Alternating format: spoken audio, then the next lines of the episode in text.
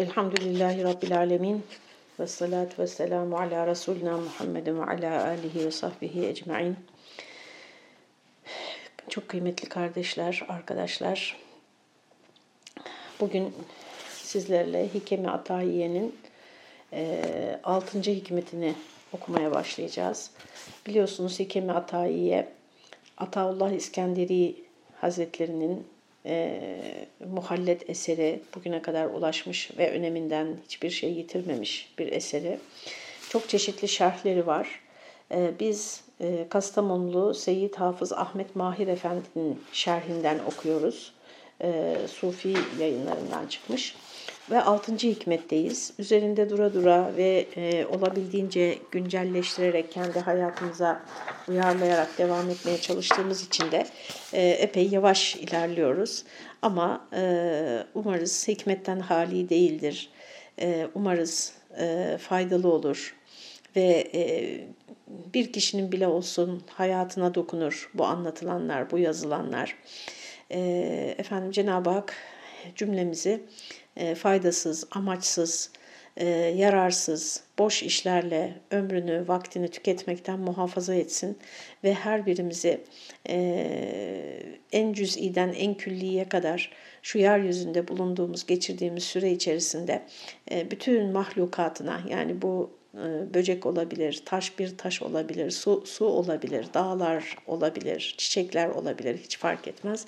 Efendim bir mahlukuna faydalı olacak bir mahlukun varlığını huzur ve barış içinde yürütmesine yardımcı olacak bir işle meşgul etsin inşallah.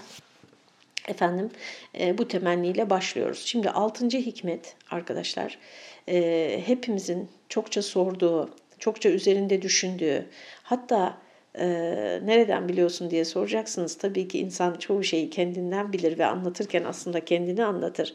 E, hatta zaman zaman böyle yani benim de hiçbir duam kabul edilmiyor mu acaba diye e, tereddüte düştüğü bir hususu açıklıyor.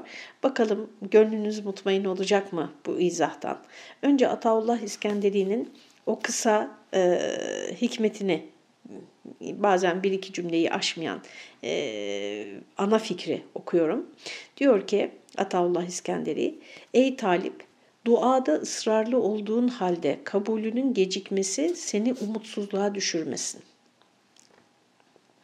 Gecikebilir, bazen yıllar sürebilir, umutsuzluğa düşme. Çünkü Cenab-ı Hak senin istediğin şeyi istediğin anda vermeyi vaat etmedi. Böyle bir vaadi hiçbir yerde yok. Senin için dilediği şeyi kendi seçtiği zamanda kabul etmeye vaat etti. Kabul etmeyi vaat etti. Burada iki e, hususun altını çizmek isterim. E, senin için dilediği şeyi yani senin istediğin şeyi de vermek zorunda değil. E, onu farklı bir şekilde de verebilir efendim ve istediğin zamanda da vermek zorunda değil, farklı bir zamanda da verebilir. Ama dua edeni boş çevirmeyeceğini vaat etti biliyorsunuz. Şimdi e, biliyorsunuz daha önceki bahislerde de gördünüz e, Ahmet Mahir Efendi önce bu hikmeti e, bir ya da bir iki beyitle açıklıyor. Ondan sonra da bir nesir şeklinde daha geniş izaha girişiyor. Çok hoşuma gitti açıklamak için yazdığı beyit. Umarım siz de aynı tadı alırsınız. Diyor ki devam üzere dua eyler iken dergah-ı yezdana teehhür mucibi yes olmasın hiç vakti itada. Yani duaya devam et diyor. Der, Yezda'nın, Rahman'ın dergahında dua etmeye devam et ve bunu yaparken de e, işin gecikmesi, tehir edilmesi yani senin duanın cevabının geciktirilmesi e, veriliş vaktinin, vakti ita veriliş vakti yani sana o e, bir şey verilecek de ne zaman verileceğinin e, gecikmiş olması hiçbir zaman seni yese düşürmesin. Fakat bervefki kam olmaz kabulü çünkü zamindir irade ettiği yerde murad ettiği eşyada. Ee, Cenab-ı Hakk'ın bizim yaptığımız duaları kabul etmesi, kabul etmemesi düşünülemez. Çünkü Cenab-ı Hak garanti etmiştir. Neyi arkadaşlar? Bize vereceği şeyi irade ettiği yerde, murad ettiği eşyada. Yani istediği şekilde karşılık verir ve istediği zaman karşılık verir. Burada tabii bizim yeri geldikçe hep üzerinde durduğumuz bir e, fikir var. Arkadaşlar biz e, hayatı sürdürecek gücü kendimizde bulabilmek için dahi Allah Teala hakkında hüsnü zan sahibi olmamız gerekir. Yoksa bir insanın Rabbi hakkında umudunun e, onun hakkındaki iyimserliğinin onun kendisiyle ilişkisini e, yani kul Rab ilişkisini bir güzel amaca bağlayamamanın kuldaki neticesi arkadaşlar e, dua da içinde olmak üzere bütün iyilik gayretlerinin e, tükenmesidir. Bunun örneklerini edebiyatta çok görürsünüz, felsefede çok görürsünüz, günlük konuşmalarda çok görürsünüz. Yani işte artık öyle bir noktaya gelir ki insan Allah korusun Rabbi hakkındaki hüsnü zannını kaybettiğinde yani bir şeylerin iyi olabileceği, bir şeyin iyi olması için vakti saatinin gelmesi lazım geldiği, ayrıca başımıza gelen her şeyin e, bizim istediğimiz şekilde olmasının her zaman bizim için iyi olmayabileceği e, konusundaki ümitleri bittiği zaman bir insanın arkadaşlar e, iyilik için çaba sarf edecek gücü de bitirmiş olur. Hatta öyle ki dua edecek güç bile bulamaz kendisinde. Çünkü insanın dua edebilmesi için de o duanın kabul edileceğine dair çok küçük de olsa bir e, iyi niyet taşıması gerekir. Bir hüsnü zan taşıması gerekir. Bu bakımdan Rabbimize hüsnü zan beslememiz bizim bütün ruhsal iyiliğimizin, mental iyiliğimizin, sosyal hayattaki iyiliğimizin ve iyiliğimizi sürdürebilmenin, içimizdeki o iyilik e, potansiyelini sürdürebil, açığa çıkarabilmenin ve sürdürebilmenin olmazsa olmaz şartıdır diye düşünüyorum. Ee, bir defa kul mutluluğu kendi irade, şimdi Nesir'e geçtim Ahmet Mahir Efendi izahına. Kul mutluluğu kendi iradesinde değil, hakkın iradesinde aramalıdır. Yani e, bir benim istediğim var, bir de Allah'ın benim için istediği. E, Allah'ın benim için istediği ve takdir ettiği elbette benim kendim için istediğimden daha hayırlıdır. E, ve asıl mutluluk Allah'ın rızasıyla, Allah'ın takdir ettiğiyle affedersiniz barışık olmaktır. Eyvallah buna iman eden hiç kimse aksi bir şey söyleyemez. Burada arkadaşlar sıkıntılı nokta şurası. Acaba benim başıma gelen e, Allah'ın takdir ettiği mi benim seçimlerim dışında yoksa benim seçimlerimin sonucu mu? Eğer seçimlerimin sonucuysa ve hoşuma gitmiyorsa bu sonuç, bu sonucu değiştirmek için, dönüştürmek için en azından bundan sonra tekrar etmemesi için benim yapmam gereken şeyler var demektir. O süreci bir değiştirmem gerekiyor demektir. Çünkü e, meşhur sözdür. Psikologların çoğundan e, duyarız. İnsan ruhuyla ilgili eskiden beri yani yazan çizenlerden okuruz, duyarız. Meşhur sözdür. E, içinde bulunduğunuz durumu arkadaşlar duruma sebep olan faktörleri değiştirmedikçe içinde bulunduğunuz durum değişmeyecektir. Yani çok basit bir örnek vereyim. Mesela elinize aldığınız her şeyi rastgele bırakıyorsanız evdeki dağınıklık hiçbir zaman bitmeyecektir. Eğer evde her şeyin bir yeri varsa ve herkes eline aldığını kullandıktan sonra götürüp o yerine koyuyorsa Evde ev ancak derli toplu olabilecektir. Yaşadığınız mekan bu iş yeri de olabilir, ofiste olabilir fark etmez. Yani dağınıklığa sebep olan faktörleri gidermeniz gerekir. İşte bataklığı kurutmak gerekir. Sineklerle mücadele etmek yerine. Ee, burada dediğim gibi e, Allah'ın takdir ettikleri yani pür kader dediğimiz şeyler e, bizim işte cinsiyetimiz, milliyetimiz, yaşadığımız çağ, efendim e, doğuştan getirdiğimiz kapasitemiz ve büyük ölçüde bizim kontrol, kontrolümüz dışında olan, e, yaşadığımız sırada cereyan eden, bizim kontrolümüz dışında olan ve bizim hayatımızı da elbette derinden etkileyen olaylar. Bunlar kaderdir ve bunlarla barışık olmak gerekir. E, bunlarla savaşmak kafanı duvarlara vurmak demektir. Yani onu aşamazsın. Hiç kimse Allah'ın takdirini, kaderini efendim böyle elini kolunu sallayarak ve bir yara almadan geçemez. Ee, oraya e, kafasını vuran mutlaka çok derin yaralar alacaktır ve yenik düşecektir o mücadelenin sonucunda. Fakat bir de işte bizim meslek seçimlerimiz, e, hayat tarzımız, yaşadığımız muhitler, efendim değil mi? Hicret diye bir emir var Kur'an-ı Kerim'de yani. insanın doğduğu yer, köyü veya işte neyse nerede yaşıyorsa e, eğer takdir ilahi ise ben niye ona karşı çıkayım o zaman değil mi? Hicret etmek, o kadere karşı çıkmak olmaz mı? Hatta şimdi bu kısa e, kayıtta e, geniş ele almak mümkün değil ama yüz yüze vaazlarımızda bunu çok e, uzun uzun anlattık. Yani mesela evlilik bir kaderse o zaman boşanmak kadere isyan olmaz mı? Değil mi? Yani bazen insanoğlu, e, tabii bunlar hiç burada yazan şeyler değil. Ben e, kendi görüşlerimi size şimdi e, aktarıyorum. Çünkü sufi bakış açısı e, benim görebildiğim kadarıyla arkadaşlar. Ben e, büyük bir alim değilim, bütün metinleri okumuş değilim. Bunun her zaman altını çiziyorum. Bir vaizim sadece. Efendim benim görebildiğim kadarıyla sufi metinler bize böyle ağırlıklı olarak başımıza gelen her şeyi bir kader olarak görüp e, onunla barış içinde olmayı, biraz böyle e, suda balık gibi olmayı tavsiye ederler. Ben ise yani bu kader olanla olmayanı hayatımıza yoksa yaratma ve takdir etme bakımından her şey ilahi kaderdir. Fakat bir de kulun kesp kısmı var ya işte o kesp kısmını da dikkate almamız gerektiğini onu dikkate almadığımız sürece o zaman bu hayatta taş üstüne taş koyamayacağımızı hiçbir şeyi düzeltemeyeceğimizi ileriye gidemeyeceğimizi bir medeniyet bile inşa edemeyeceğimizi düşünüyorum acizane. Yani Allah Teala'nın bir bizim için takdir ettikleri var, bir de bize bıraktıkları, bizim seçimimize bıraktıkları var. Ömer Ferit Kam'ın çok hoşuma giden bir sözü var. Ee, hakikaten bu Osmanlı'nın e, mutedil münevverleri, e, bilhassa bu son dönemde yetişmiş olanlar, e, onu da neden son dönem diye altını çiziyorum, bizim, bizim çağımızın buhranlarını da bildikleri için e, onların yazıp çizdiklerinde e, böyle çok e, müthiş ufuk açıcı cümleler görüyorum ben. Ömer Ferit Kam diyor ki Allah Teala bakıyor ki kullarım kullar diyor ki bakalım Allah ne gösterecek? Allah da diyor ki bakalım kullarım ne yapacak? Onun için eğer arkadaşlar her şeyi kadere bırakırsak ilahi takdire bırakırsak bazı kulluk vazifelerimizi de ilahi takdire havale etmiş oluruz ki efendim o zaman e, boşuna yaşamış oluruz, ileriye götürememiş oluruz ne kendimizi, ne medeniyetimizi, ne ailemizi. Efendim tevbe denen bir şey var değil mi bizim dinimizde? Gayret denen bir şey var.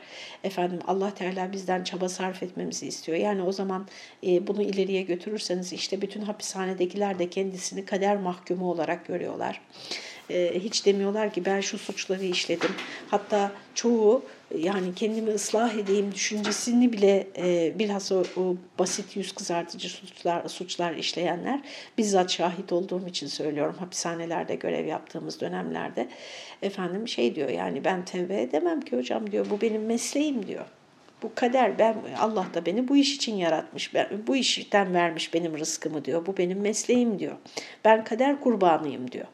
E, dolayısıyla yani e, kulun kesbine bırakılan, tercihlerine bırakılan kısımları göremediğimiz zaman hayatlarımızda Allah korusun e, kadere büyük bir e, suç yüklemiş oluyoruz. Kendi işimizi de tekrar Allah Teala'nın e, takdirine havale etmiş oluyoruz.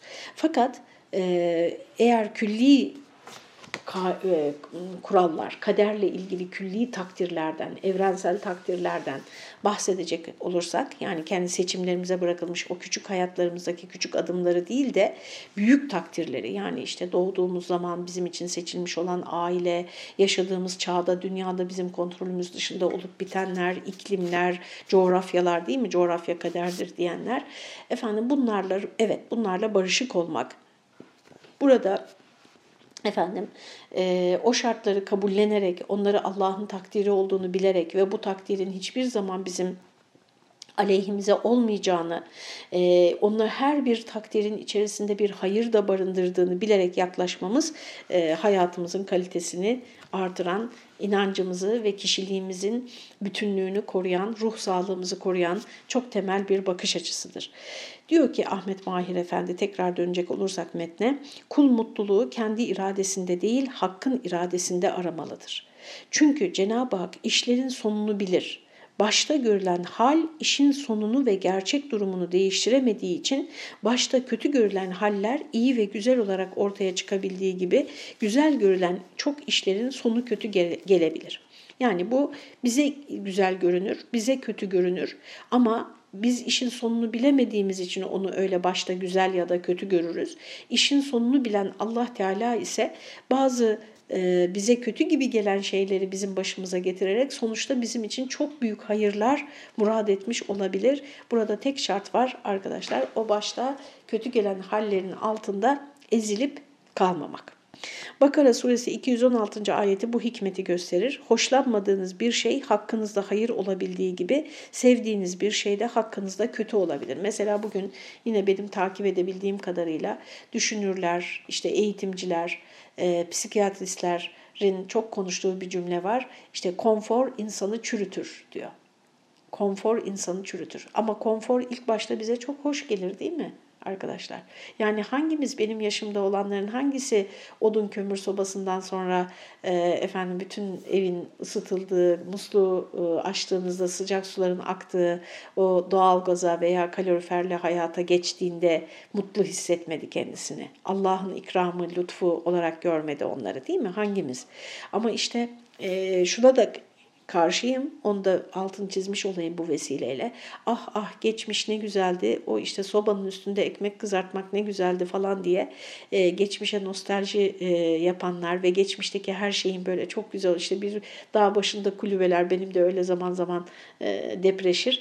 Dağ başında kulübelerdeki hayat ne kadar güzel falan böyle karşıdan bakarsınız. Ne kadar işte doğanın içinde o insanlar ne kadar mutlu olmalı falan. Fakat köyleri bilenler, oradaki yaşam tarzlarını bilenler, oradaki zorluğu, sertliği, şartların sertliğini bilenler, onların insan ruhuna ruhunu da sertleştirebildiğini e, bilirler arkadaşlar. Dolayısıyla Allah'ın bize lütfettiği nimetleri önemsiz görüp geçmişteki o zorlukları sanki adeta temenni ediyormuşçasına yapılan konuşmaların e, ben çok doğru olduğu kanaatinde değilim. Fakat bilelim ki buradaki konfordan kasıt yani kulun artık hani insanın e, kendisini e, zorlayarak o şeyin kelebeğin kozasının dışına çıkması gibi tırtılın o kozanın dışına çıkması gerekiyor değil mi kelebek olabilmesi için. İşte yumurtayı kırması gerekiyor civcivin. İşte bir bebeğin o doğum yolunu e, yürümesi gerekiyor hayata döne e, katılabilmesi için, başlayabilmesi için.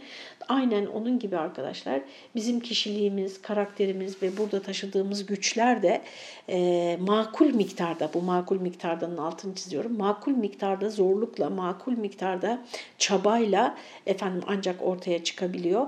Dolayısıyla dış şartların çocuklarımız için işte istedikleri kadar uyusunlar, istedikleri zaman yesinler, istedikleri kadar yesinler, çocuklar ne istiyorlarsa yapsınlar e, düşüncemizin e, aslında onları son derece zayıf, yetersiz bırakan, içlerindeki o potansiyelin açığa çıkmasına hiçbir zaman izin vermeyen efendim e, bir zehirleme olduğunu, onları yavaş yavaş öldüren bir zehirleme biçimi olduğunu e, hatırlayalım.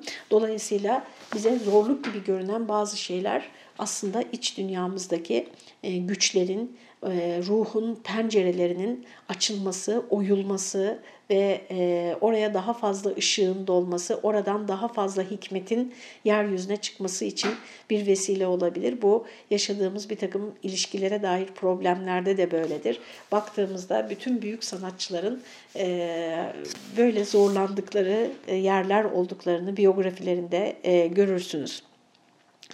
Duanın kabulünün gecikmesi ümitsizlik ve usanç vermemelidir. Yani eğer buna inanıyorsak işte her zorlukla bir kolaylık olduğuna, efendim bize zor, kötü gibi gelen şeylerin aslında sonuç itibariyle iyi olabileceğine inanıyorsak tabii burada hemen sabır e, kavramı da bir kişilik özelliği, bir ahlak özelliği olarak alttan alta bize kendisini hatırlatıyor. Onu da ona da bir selam vermiş olalım. E, bunlara inanabiliyorsak arkadaşlar o zaman dua etmekten kişiye hiçbir zaman usanç gelmez. En azından ya Rabbi içinde bulunduğum hali en hayırlı hale çevir diye e, Efendimiz'den bize kadar gelen o meşhur duha Ya muhavvilel ahval havvil halena ila ahsenil hal. Ey halleri evirip çeviren, değiştiren, döndüren Rabbim halimizi en güzel hale tevdileyle duasını en azından e, ve benzer duaları e, hiç usanca kapılmadan devam eder. Madem ki Mü'min suresinin 60. ayetinde duaya icabet edeceğini vaat etmiştir, kabul eserlerinin erken veya geç ortaya çıkmasında başka hikmet bulunduğu düşünülmelidir. Yani neden bazılarına geç e, cevaplar geliyor. E, burada ne gibi hikmet var diye düşünmek gerekir. Yoksa asla benim duamı kabul etmiyor e, düşüncesi bir süre sonra arkadaşlar e, nasıl diyelim o düşüncenin kendisi bir ceza olabilir. Yanlış seçimlerimizin bir cezası olabilir. Biraz daha açıklayayım.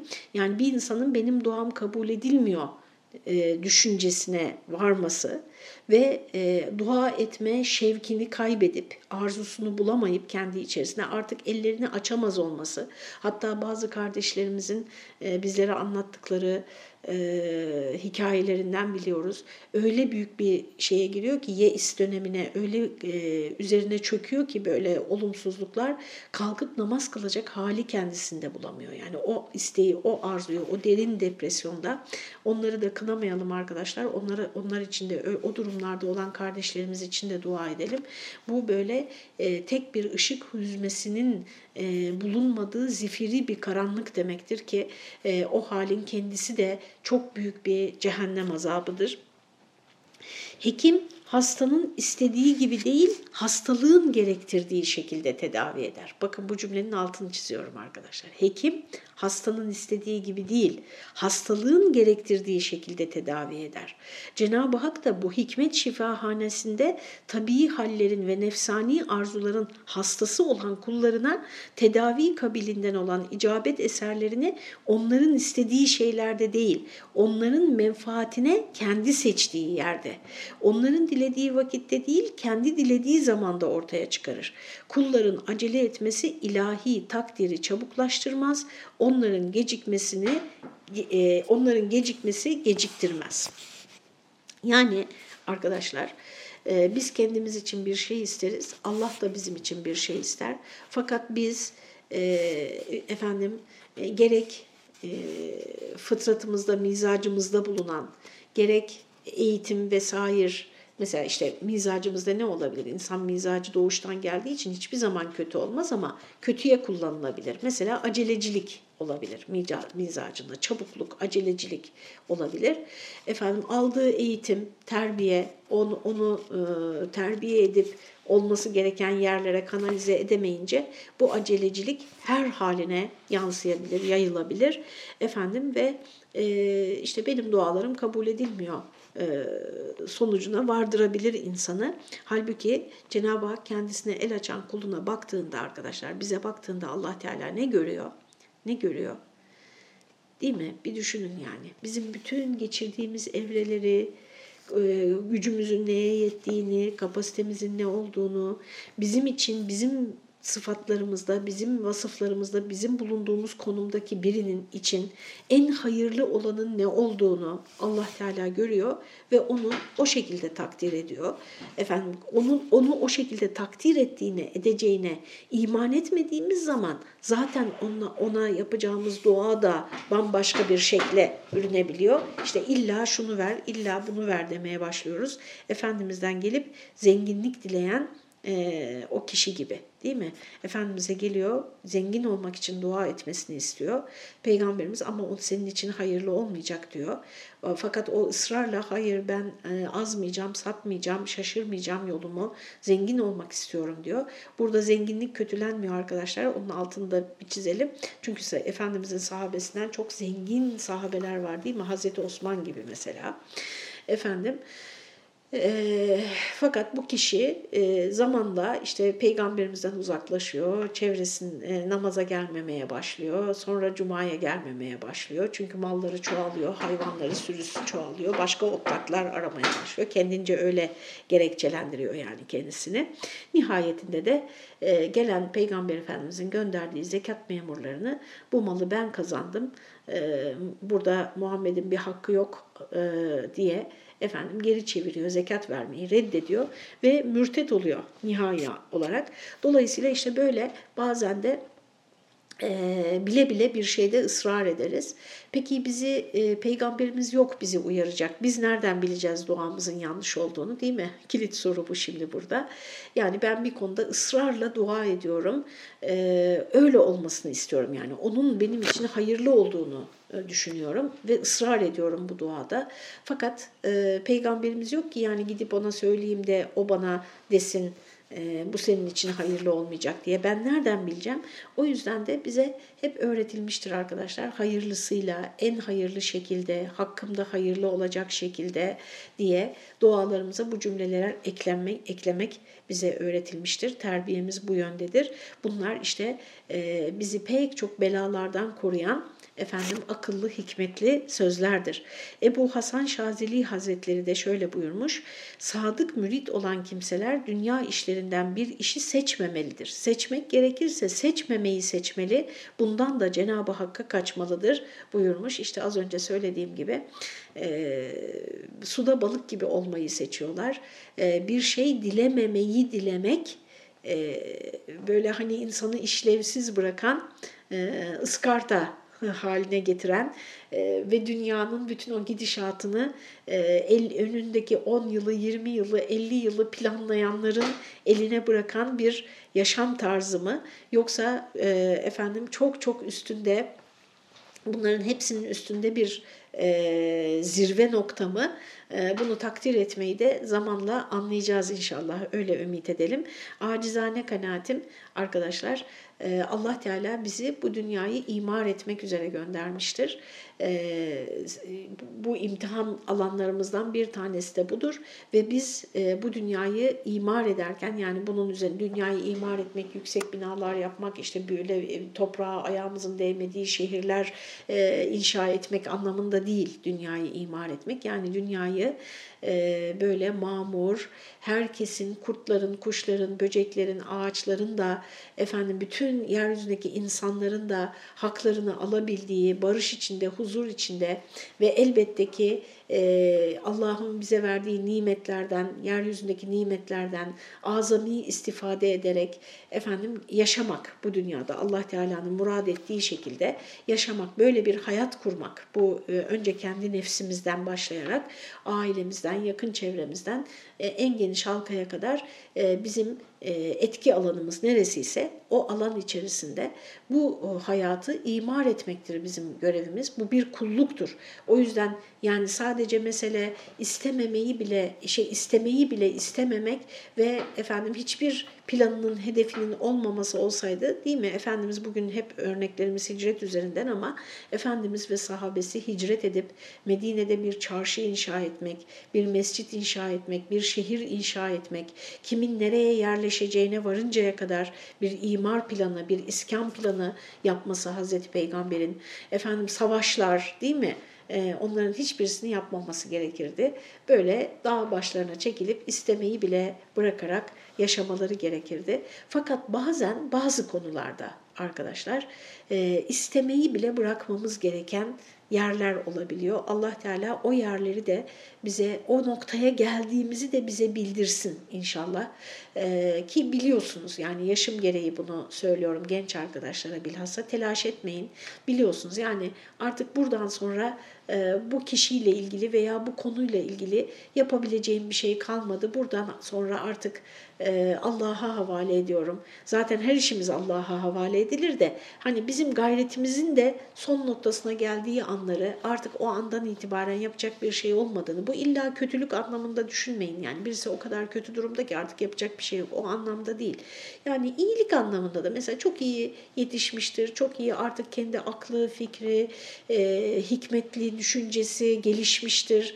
Kararları güzeldir. Artık ondan sonra onu arkasından devamlı itip kalkmaya gerek yoktur veyahut da böyle yönlendirmeye, yönetmeye. Oradan sonra onunla ilgili bir şeyiniz de kalmaz. Bir düşünceniz de kalmaz.